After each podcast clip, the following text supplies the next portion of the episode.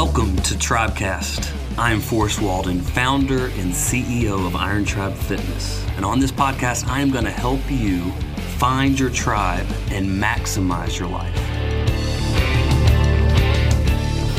Welcome to another episode of Tribecast. Excited this morning to sit down with new friend, Jim Weaver, C O O of Onin Staffing. And uh, Jim, thanks for carving out a little time and being on the show. Man, yeah, I'm excited to excited to be here. All right, well, tell us uh, who's Jim? How did you get to where you are? I mean, Onin has an amazing reputation in Birmingham. I know we'll get to that, the size and all that, but give us a little background on you. Um, well, I grew up uh, grew up in, in Wisconsin, and uh, somehow over the years, providentially, have made it down here to Birmingham. I. Uh, Dropped out of college um, my first go around and uh, joined a circus uh, as a drummer and um, like literally joined literally a circus. Literally joined a circus, yes. Okay. Yeah, yeah. Uh, it was a summer job. Okay. Playing drums with a circus. I, I went to I kind of played the safe route. Uh, went to school as a business major uh, first go around, but really my heart was to be a professional musician, uh, and that was just kind of burning in me. And and uh, uh, got that opportunity to move out east to do that. And uh, met a met a rock and roll band uh, out there, and and um, uh, did not come back to school. My parents were thrilled. Um, and what school was that? I was at the University of Wisconsin Eau Claire. Okay.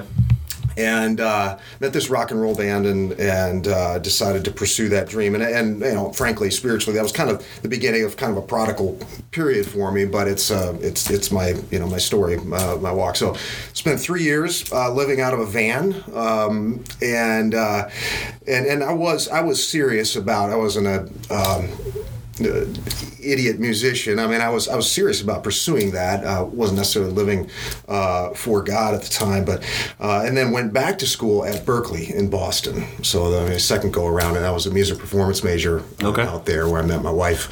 Uh, what, stro- what type of band? Rock band? I, I, I played I played anything that would pay the bills. So okay. the circus, uh, rock and roll band. I met this. I played with this guy in, in Boston. He was a West African uh, Senegalese master drummer. I played. It was a ten piece African band. We got to go over to Senegal and play, and we did the college circuit out there out east, and then I got a gig with a country artist in Nashville, and that's kind of how I got to the South. Kevin Sharp, he had a couple hits in the nineties, um, and got a road gig with him, and, and that's kind of how I, I made it to the South. Very cool. Uh, got fired from that gig, and um, was looking for a temp job, like in a warehouse or something, because I had to, you know, we had to pay the bills, you know, and uh Went into it was it was in staff personnel at the time. It's now Onin Staffing. I knew the manager there, and uh, she said, "Hey, we're looking for a salesperson.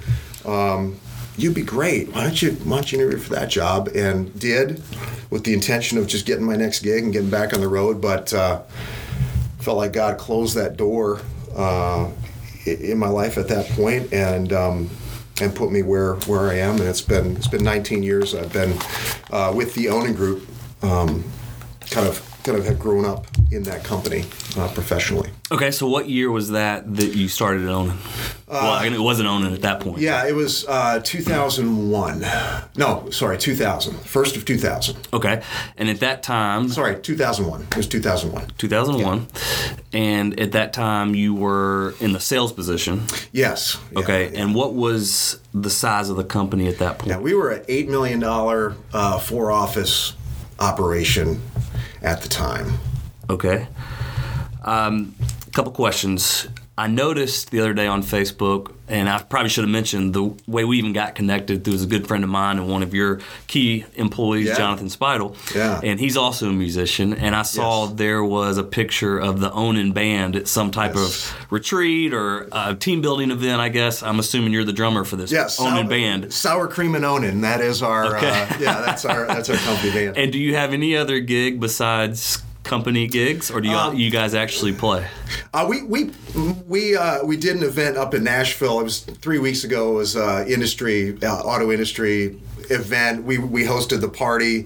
We played there, uh, and then we do company stuff. And I, I play some. I play uh, at, at Oak Mountain uh, Press some, okay. um, and, and used to play at Brook Hills, and, and then I I sub in. I've got a couple bands I sub in with. It, it's tough with the job I have and, and a young family to, to make time for it. But it's, but it's still a passion. It is. Okay. Yeah. Yeah. Awesome. Um, all right. So in two thousand one, you come on to this, what was it called at the time? In-staff personnel. Okay. Did yeah. you know anything about the staffing industry? Knew not. I'd worked for Kelly Services, um, you know, done done temp assignments through them and, and, you know, felt like just a commodity.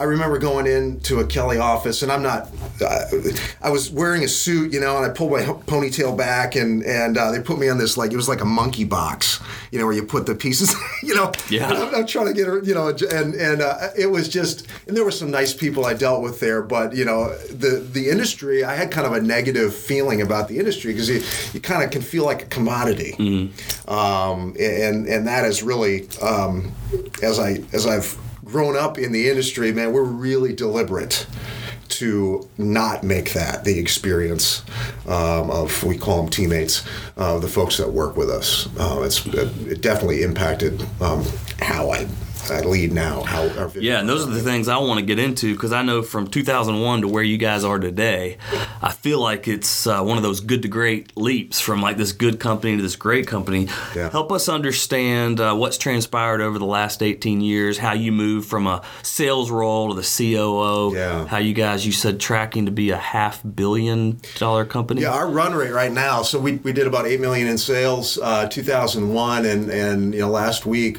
we we You know, we we billed about ten million dollars uh, last week, so that's a mm. half a billion dollar uh, run rate. Um, so it's been it's really surreal, honestly, the the the growth. Uh, but it's it's been very very much the tortoise uh, approach to growing a business. Um, we've done it debt-free, uh, which is, is very unusual. Not not you know vehemently opposed to you know uh, using leverage, but but we just um, uh, are very very slow and steady in our orientation, uh, conservative in, in kind of how we've grown it. We just uh, building deep client relationships and and you know building teams that can support those relationships and just stair step. Man, we we had. Boy, annually, uh, you know, we it, it was normal for us to have a you know forty, fifty percent organic growth rate um, from two thousand one to two thousand nine, then the recession hit. We we lost forty percent off the top mm. line, which was brutal. Uh, and then coming out of the recession, we really took a leap, going from uh, I think it was forty-five million in twenty ten to you know where we're at today, and um, it's really been about. Uh, hiring well, uh, you know, casting a vision, you know, developing a vision, casting a vision, building the team and creating the ecosystem where great people are drawn to us and great people can do, are free to do great things. Mm-hmm. Um, and that's been that's been the secret the secret sauce. We really haven't done many acquisitions. We did a big one this year. Um, But the vast majority of it has been just organic, just good old-fashioned getting out there, building relationships, developing those relationships uh, over time, uh, delivering for customers, having a great relationship with the, with the workforce. So when our customers put their foot on the gas, we can find them people. Uh, that's that's really you know how we've how we've done it, slow and steady. Okay, so I want to back up a little bit. We probably should have done this at first, but Onin Staffing, you are a staffing company. So yes. Explain a little bit the value proposition of what what you guys do, and you, you talked about a, a company wanting to accelerate. You're helping them find the workforce. Yeah, yeah. We um, so actually the Onin Group is is our um, it's a group of companies. Okay. Onin Staffing is one of our brands. It's our biggest brand. Got it. Um, so Onin Staffing is our our light industrial skilled trades uh, recruiting brand, and um, we help companies you know find talent, and uh, it's it's in a capacity of uh, if it's it's a short-term project, we do some of that, not a lot of that. Most of our clients are on a uh, teammate to direct relationship, so we're sourcing their direct talent. Um, they're using us as a sort of try before they buy option.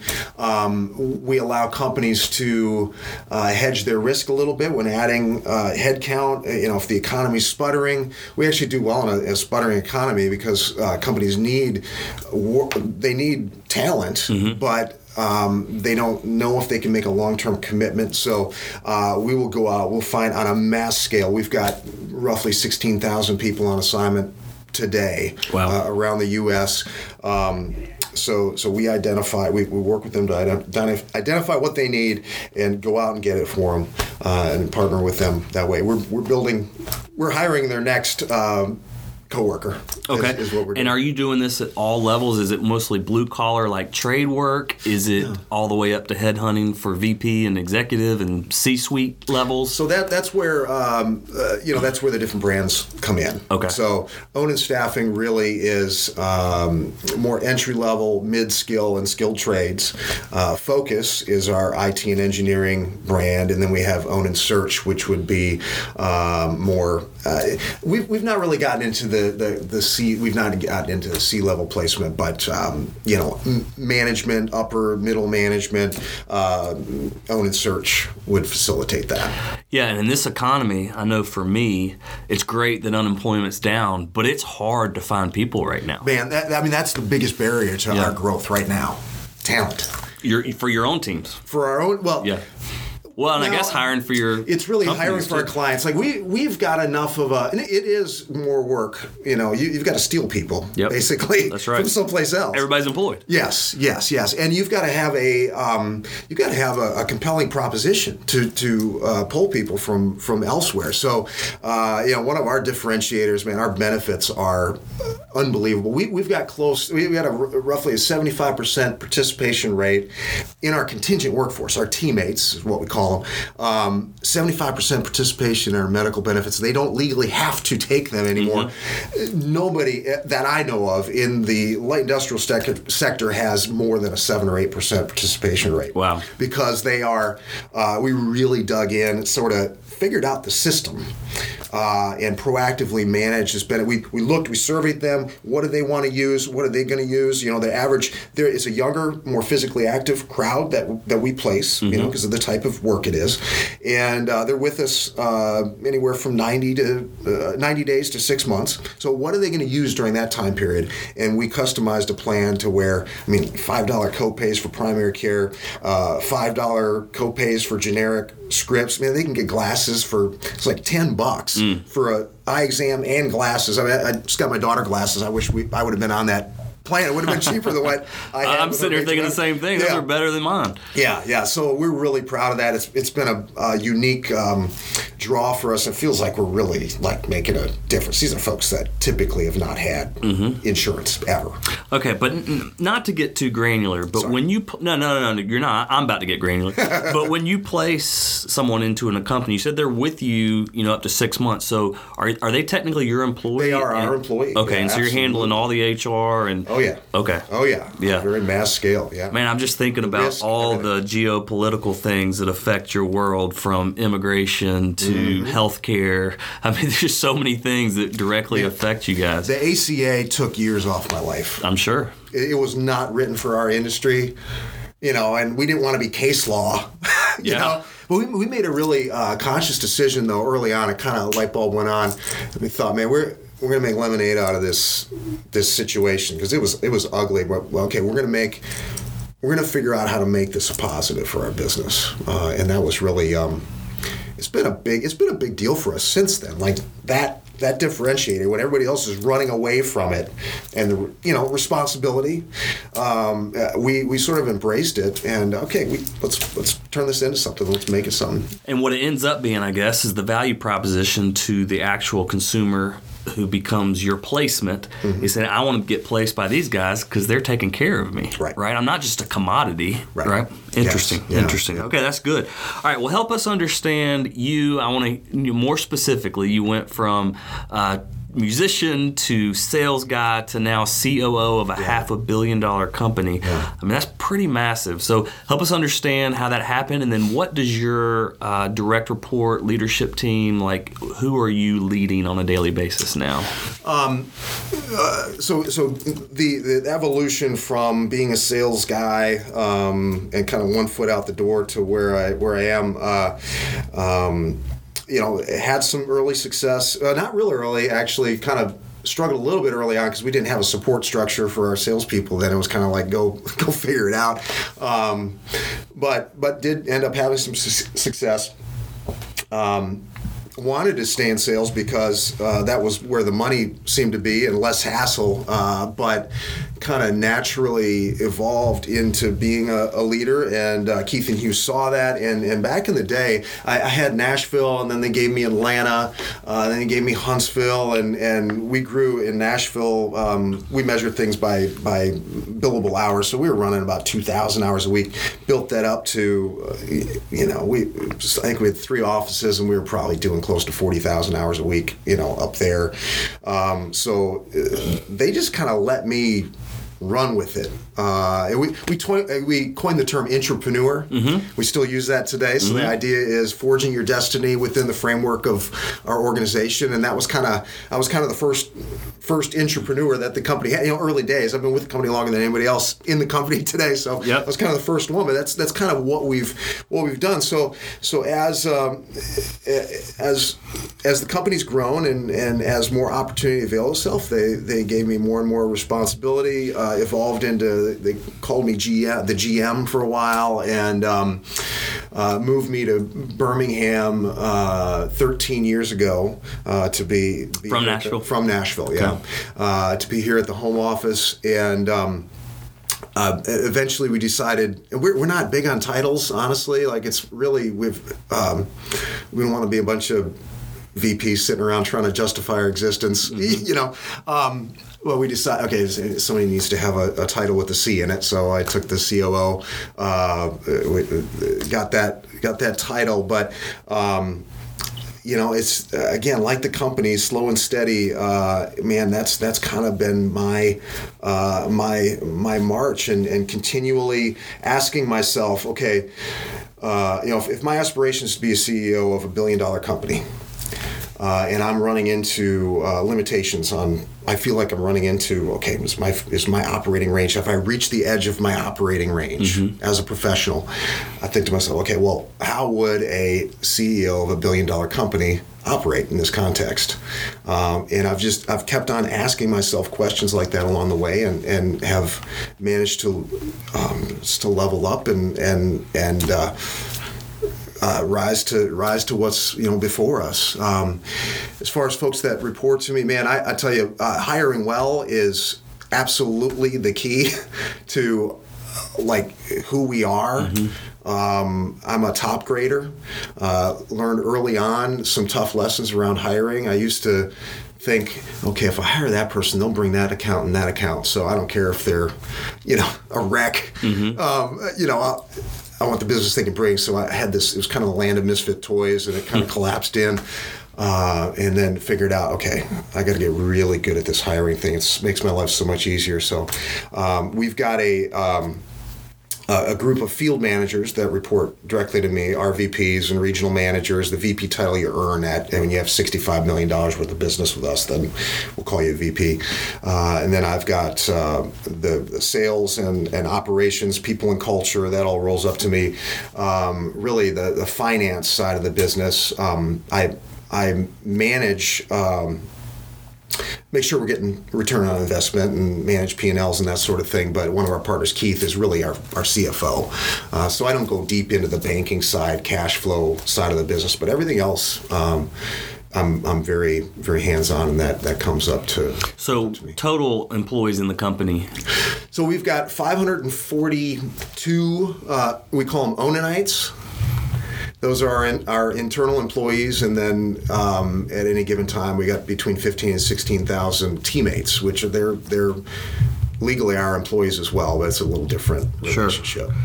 And just out of curiosity, how many employees at the company in two thousand and one when you started? Man, I. fifteen, sixteen, yeah. Something wow. like that. Man. Massive growth. Yeah. By any measure. Okay. Well, obviously you've got a ton going on. Uh, very successful company. You have a stellar reputation. Anybody I know Thanks, that man. knows you, That's um, great. It's just stellar reputation. Uh, Jonathan, I mentioned, loves working for you guys. He just rants and raves. He's a rock star. He is.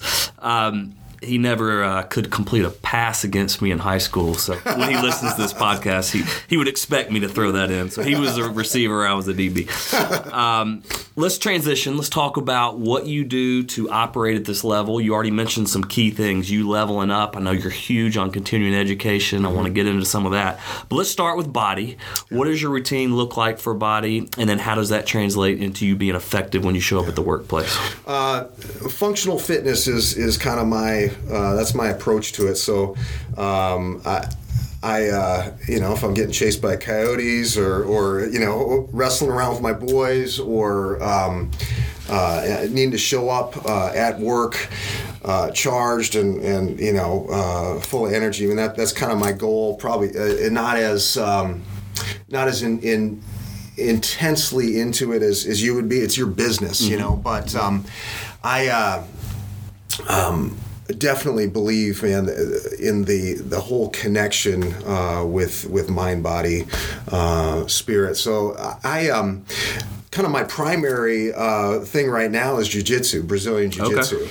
Cool. Um, and what I like about that. Um, That workout, man, um, it really checks all four areas, uh, body, being, uh, business, and, and balance. Mm-hmm. And here's why. Um, and body, uh, I don't know that there's anything that would, would push me as hard physically, you know, than having some big dude trying to tap me out, you know. Mm-hmm. Um, and and you're just going to push yourself when you're in that type of competitive uh, situation.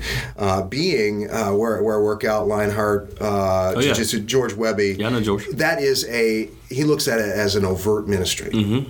and it is uh, we. We share, we pray after, we do service together.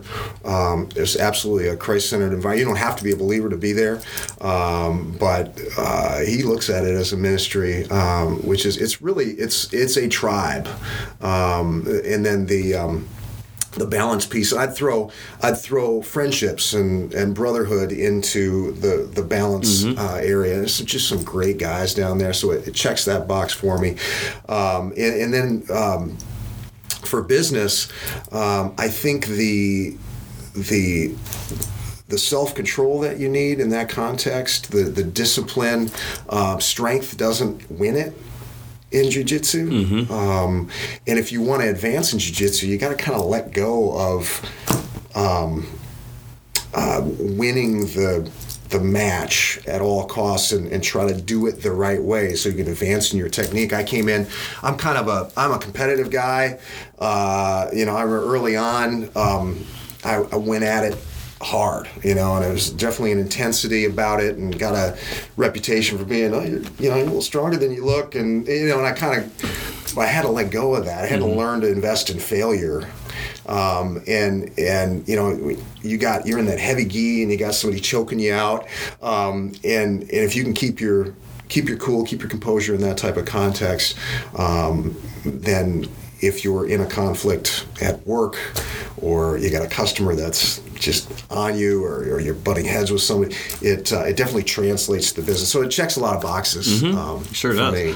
Did you have a background in that, or did you just start and say this is something I've always wanted? Not to do? in not in Brazilian jiu-jitsu. I, I had done um, uh, Arnis, which is uh, Filipino stick fighting, okay. uh, which is a really interesting form. Uh, back when I was in Boston, so I've been kind of interested in that, and I like the the functionality. Of, of that type of fitness, just be able to, you know, feel like you can defend your wife, you know, and, yep. and you know, you don't have to walk around scared.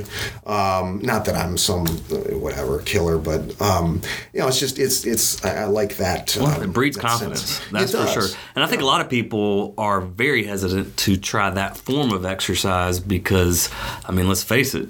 People don't like to get punched in the face and all the things uh, yeah. that come along with it. But uh, and I've never personally done it, but I know the guys who do are believers and uh, absolutely love it. So yeah. what does that routine look like? Is that a couple times a week? You so, do it first thing in the morning? Yeah, that's that's a twice uh, twice a week thing, and that is a morning uh, workout. And then my other my other my other work at home revolves around around that. If I'm um, I, I like to mountain bike too, mm-hmm. um, so uh, I'll do you know, typically. They They are two or three minute uh, sparring matches that you do. And physically, I would go more honestly, man, with physical, just my joints and stuff. It, it's it's pretty taxing. Yeah. Um, and I kind of need that recovery time at forty-eight, uh, rolling around with these twenty year olds, man. It's, it changes. Yeah, yeah. Um, so. Um, uh, my other my other training kind of revolves around that that sport. So uh, if I'm riding bike, uh, you know, hit training uh, with that in, in two or three minute uh, increments, so I can sustain uh, that intensity for, for that long. Um, Uh, I've got I've got a gym in the basement at the house, so uh, every day, man, every day I, I do something physically. In the morning, uh, I either get up at five or um, depending on if it's a full workout, five or five forty-five, depending.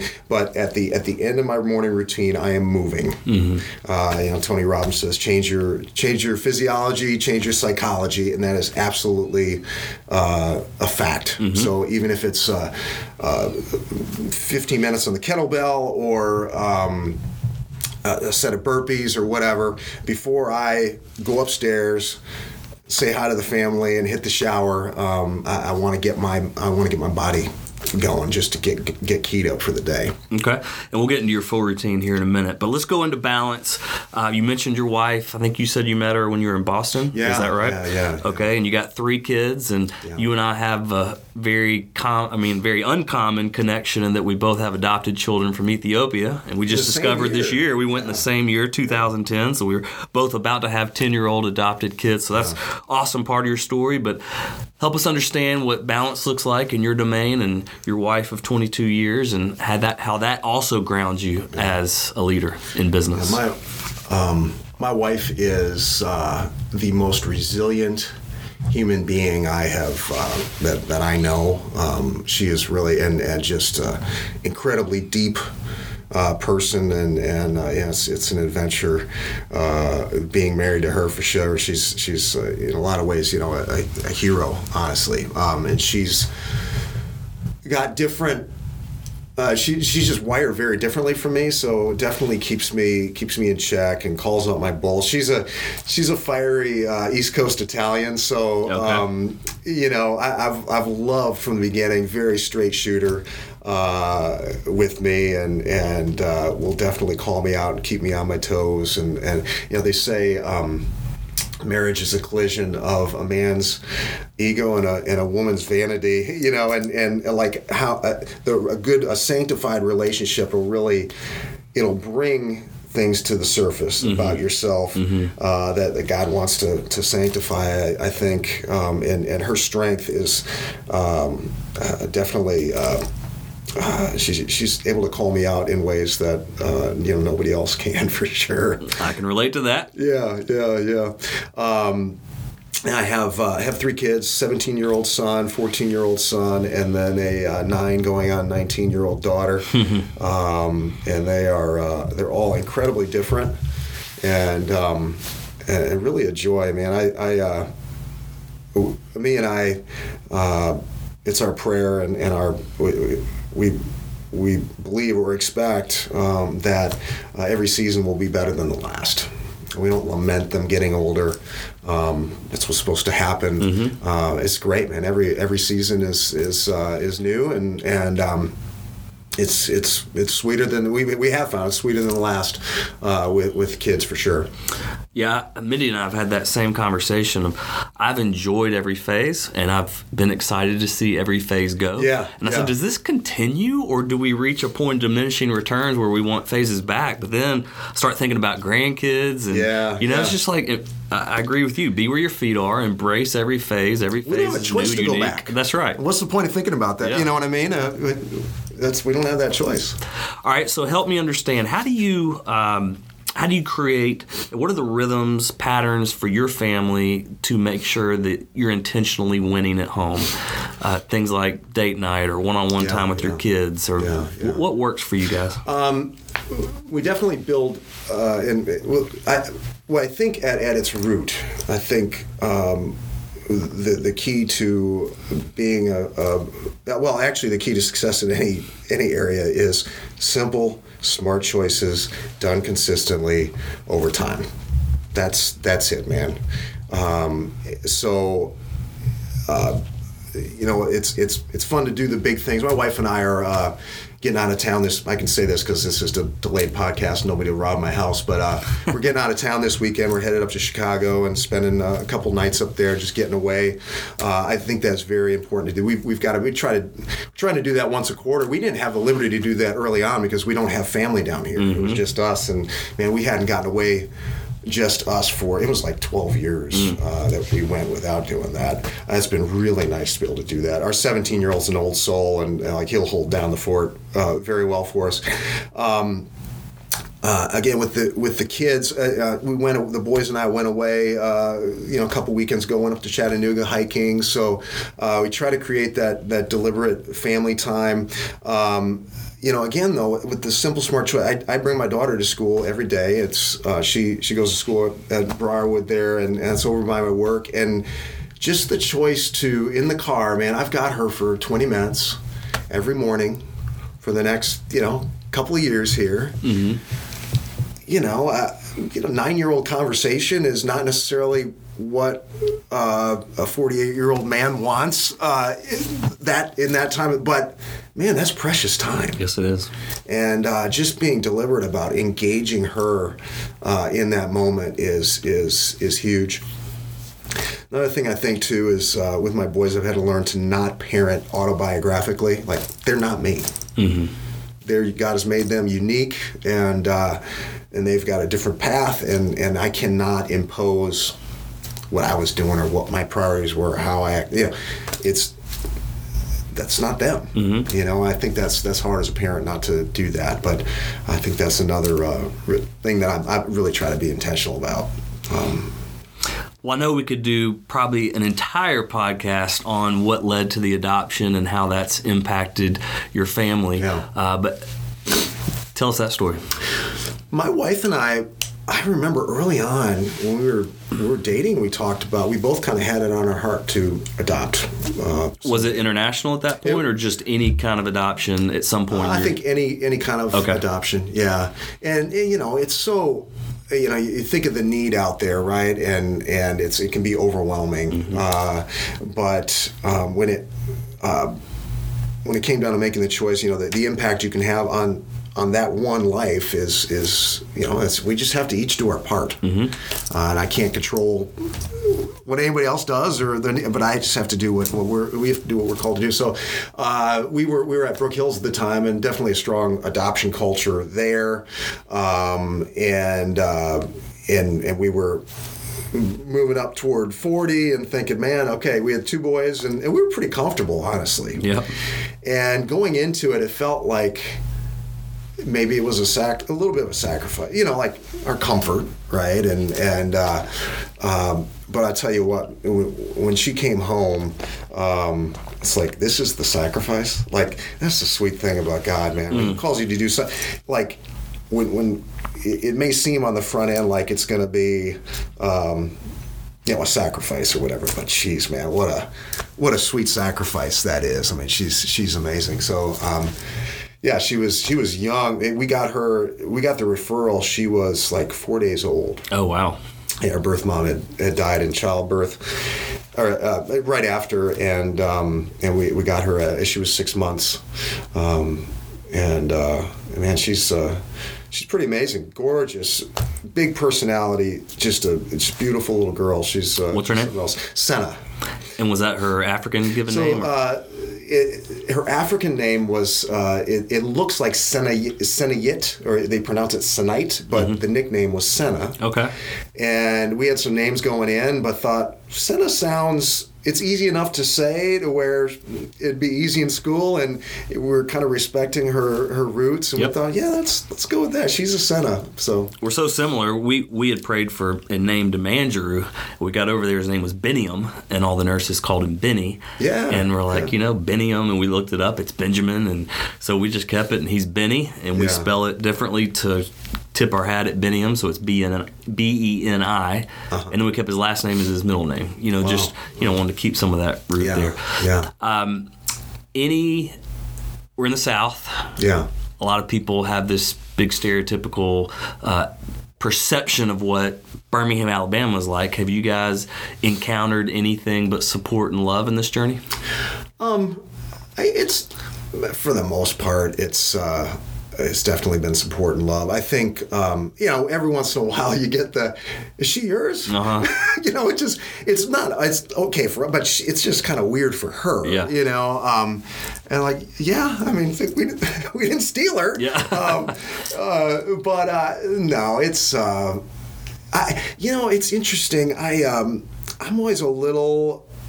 Uh, funny about it's just not that big a deal. Mm-hmm. And I find kind of the you know the adoption Sunday, and I get why they do that stuff, but we uh we kind of don't go up on stage because it's it's like uh I don't, for her sake, I don't want to make it. We don't, we don't, we talk, it's funny, my daughter and I, we talked about it this morning. She was asking me questions about her family over there. We're very open, open about her story, open about the plan God had for her. And she looks at it as a very positive thing, but she doesn't want to be, she doesn't want to be weird. You know, she wants to fit in. And I, uh, just trying to be sensitive about um, making her, you know, how she's going to feel about different things like that. But mm-hmm. man, for the most part, uh, you know, it's pretty neat, the, the adoption culture that is here in Birmingham. Yeah. There's a lot of that. Very healthy. Yeah, yeah.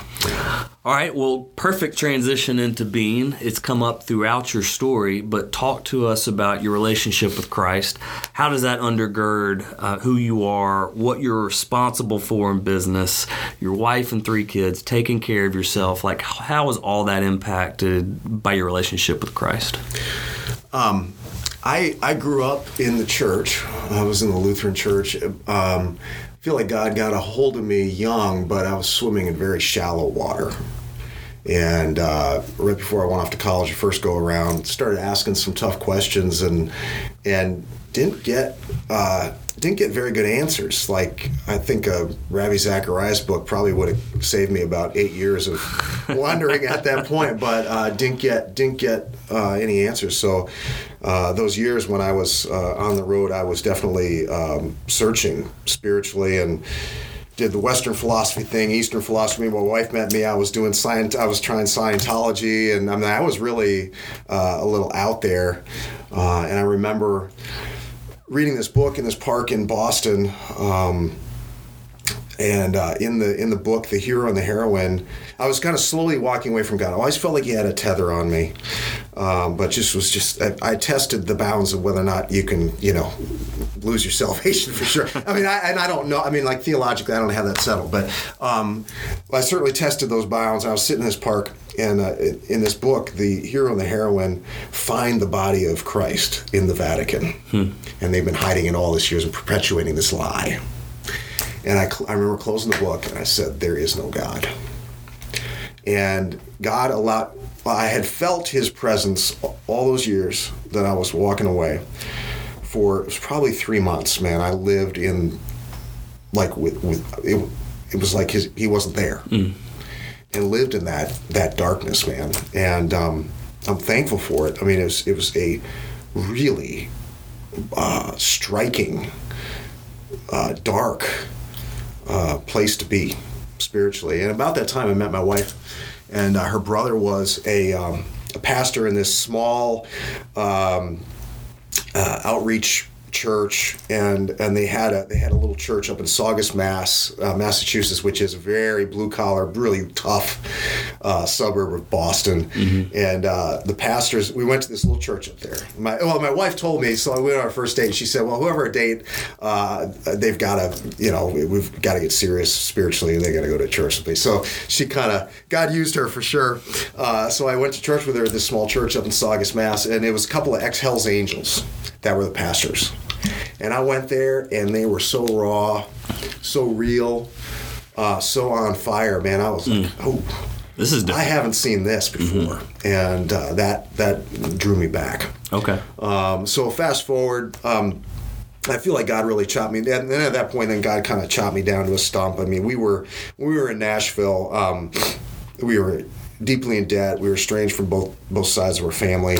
Um, And he he slowly, um, oh, he just showed me. You know, I think, um, you know, like like I, I love Tony Robbins, mm-hmm. right? I'm a big Tony Robbins, and, and I think that is like I think Tony understands how to leverage common grace. right? Like, that's kind of what he's doing. Mm-hmm. Like, there is, God has created order. He's created laws of sowing and reaping and, and all this, right?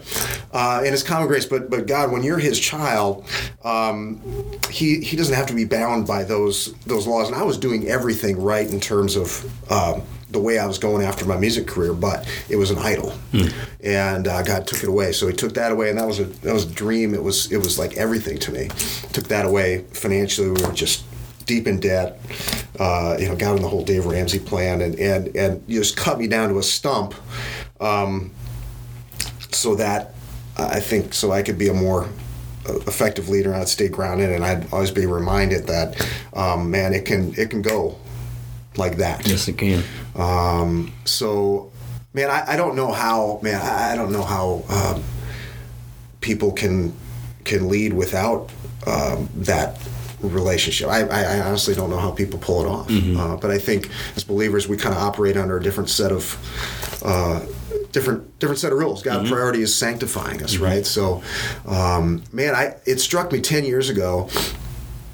I didn't intend to get in the staffing business. I didn't have a I didn't have a desire to get in the staffing business. He just put me here. But man, it hit me probably ten years ago. Like, man, we really impact a lot of lives in this business, mm-hmm.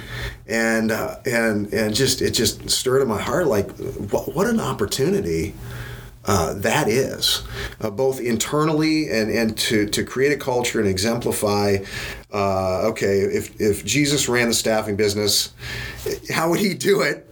And not and, and, and we don't go out and just hire Christians either. I mean, we're um, I don't I just don't I don't have a problem with somebody doing that, but that's not how we operate. Mm-hmm. We have people, uh, but they have to align with our with our values, yep. uh, at our core. Um, so uh, and and and I don't want to claim that we actually do operate like Jesus would operate. You know, that's the aspiration, though, mm-hmm. and and uh, we've got pockets of hypocrisy, and I've got hypocrisy in my heart, and uh, but but that's the that's the intention, man. How, you know, how do we love people well, uh, you know, in, in this business, and, and build something great, and inspire people, and uh, and and and. Uh, create value for our customers. I mean, that's they, their careers are on the line too. With, mm-hmm. with the people we bring them, mm-hmm. uh, as they make choices to work with us, we're we're helping companies grow. We're helping the careers of our our, our customers grow. The folks that choose us, uh, we've we've uh, we pride ourselves on having tremendous opportunity within Onin uh, to grow, and then then obviously all the, the tens of thousands of teammates that we touch. Um, so uh, it's it's all interwoven, man. There is no It's it, there's there's really not four sections. I mean, that just that just needs to, to permeate everything. So from a granular level, we talked about your morning routine. How do you get this all in? I mean, so many yeah. people get lost in their work, and they've got all this responsibility, and other things start burning down. How do you structure your day? And Tony's so big on a morning routine. Yeah. What does yours yeah. look like? You mentioned getting up at five or five forty-five, depending on the workout. Yeah, yeah, yeah. So I, I get up, uh, grab a cup of coffee, and uh, head down to my office downstairs, and um, spend just five or ten minutes just doing a little uh, mindful meditation, which is just focusing on the breath, like mm-hmm. just kind of disciplining my mind. Uh, it's not necessarily spiritual, uh, that that aspect of it, but just trying to like get discipline this muscle between my ears, you know. Uh, so I do that for, for about ten minutes, and then um, I, I I'll have a, a devotion of some sort, uh, get into the Word for uh, fifteen, twenty minutes, uh, and then have a time of prayer uh, after that.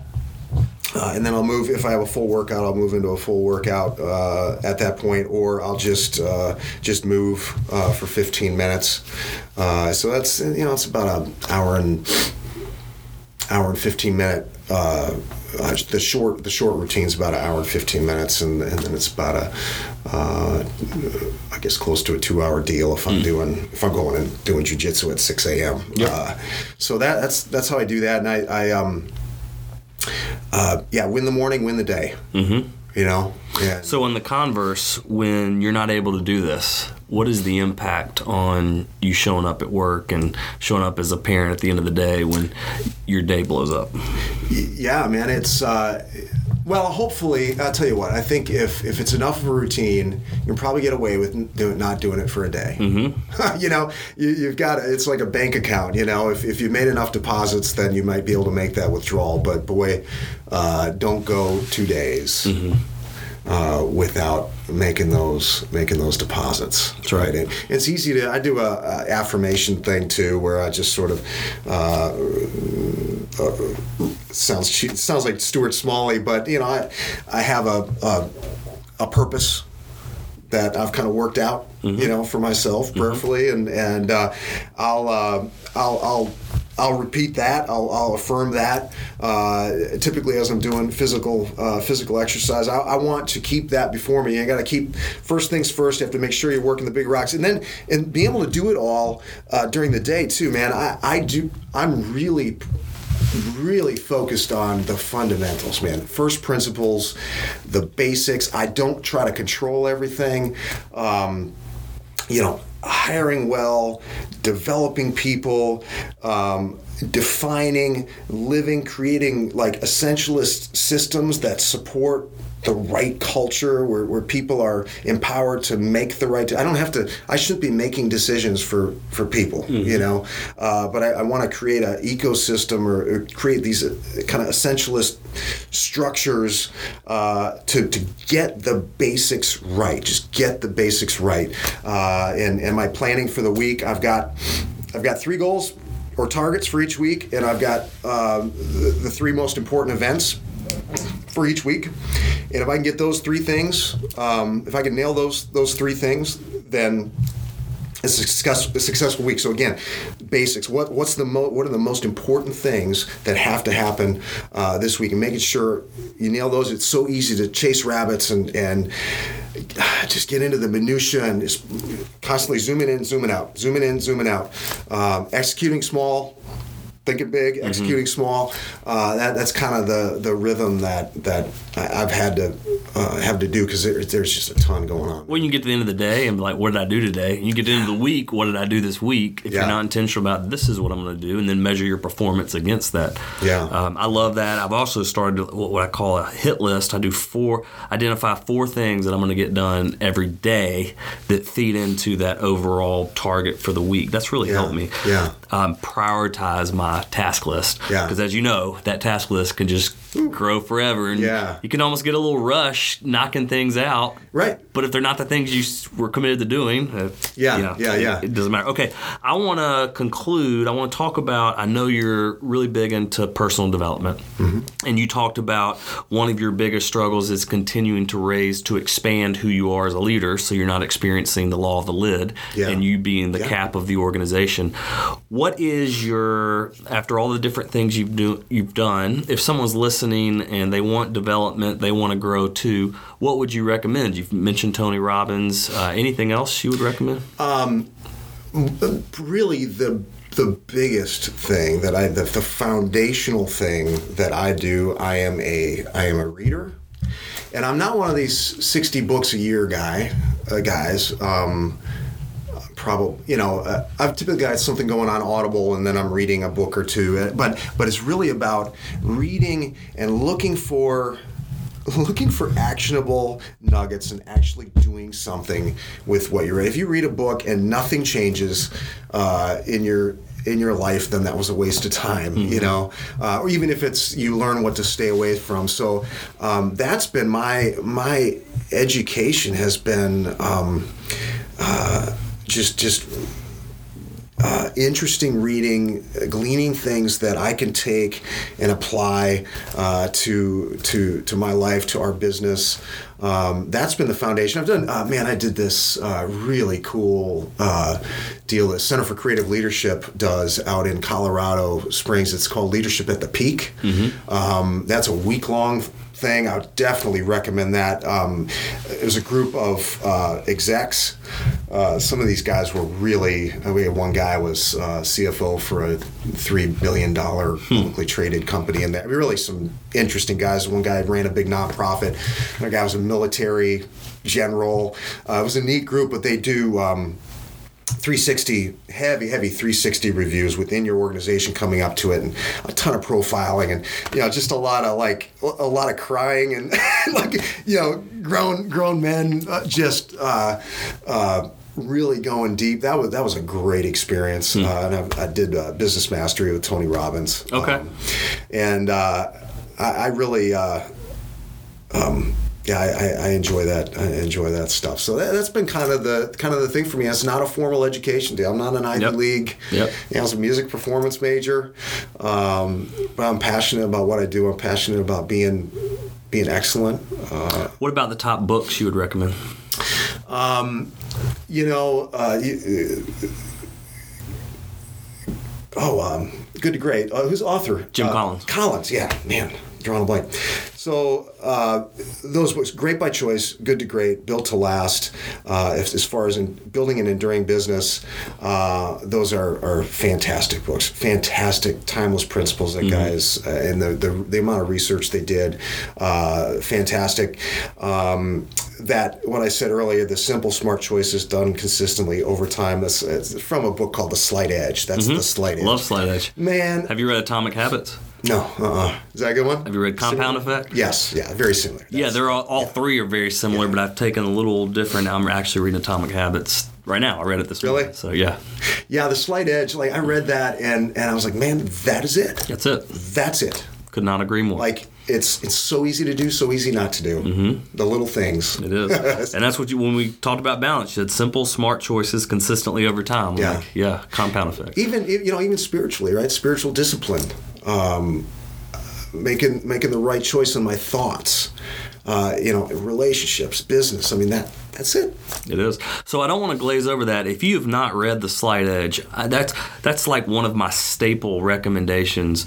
Pick that book up. Certainly doesn't have a uh, biblical uh, background, but it doesn't matter. All truth is God's truth. Right. Like, it's so applicable and a phenomenal read. Um, if you want to go to the next step, Compound Effect, you'll hear it just a little different direction, and even Atomic Habits, really enjoying that now. But it's all the same premise of, man, don't try to hit home runs every day. Just get on base. Yeah. Daily yeah. singles, habits. Really like this um, Atomic Habits really says your identity is where your habits come from. So don't focus on the outcome. Focus on who you want to be. Right, um, right. So enjoying that. But anyway, right. Jim, really appreciated having you on the show. I know you're a busy man. Thanks for carving out some time. Inspired by your story. A fan of what you guys are doing. And uh, look forward to staying connected with you. Thanks, man. It's been a been an honor. Been fun. All right. Appreciate it.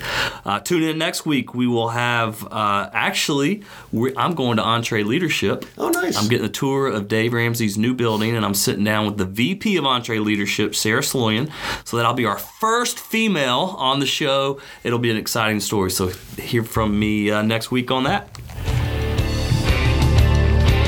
Thank you for tuning in to today's Tribecast episode. I hope you gained valuable tools that will help you maximize your life across body, being, balance, and business.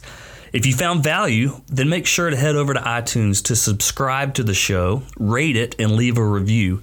Every bit helps. If you want to communicate to us, send an email to tribecast at iron tribe fitness dot com. A lot of the feedback I've gotten has Uh, been around the subject of if I do any kind of coaching. Um, and I have made a few slots open to those who want coaching uh, in their business and in their personal life. So if that's you, hit me up and we'll talk. Uh, see you next week.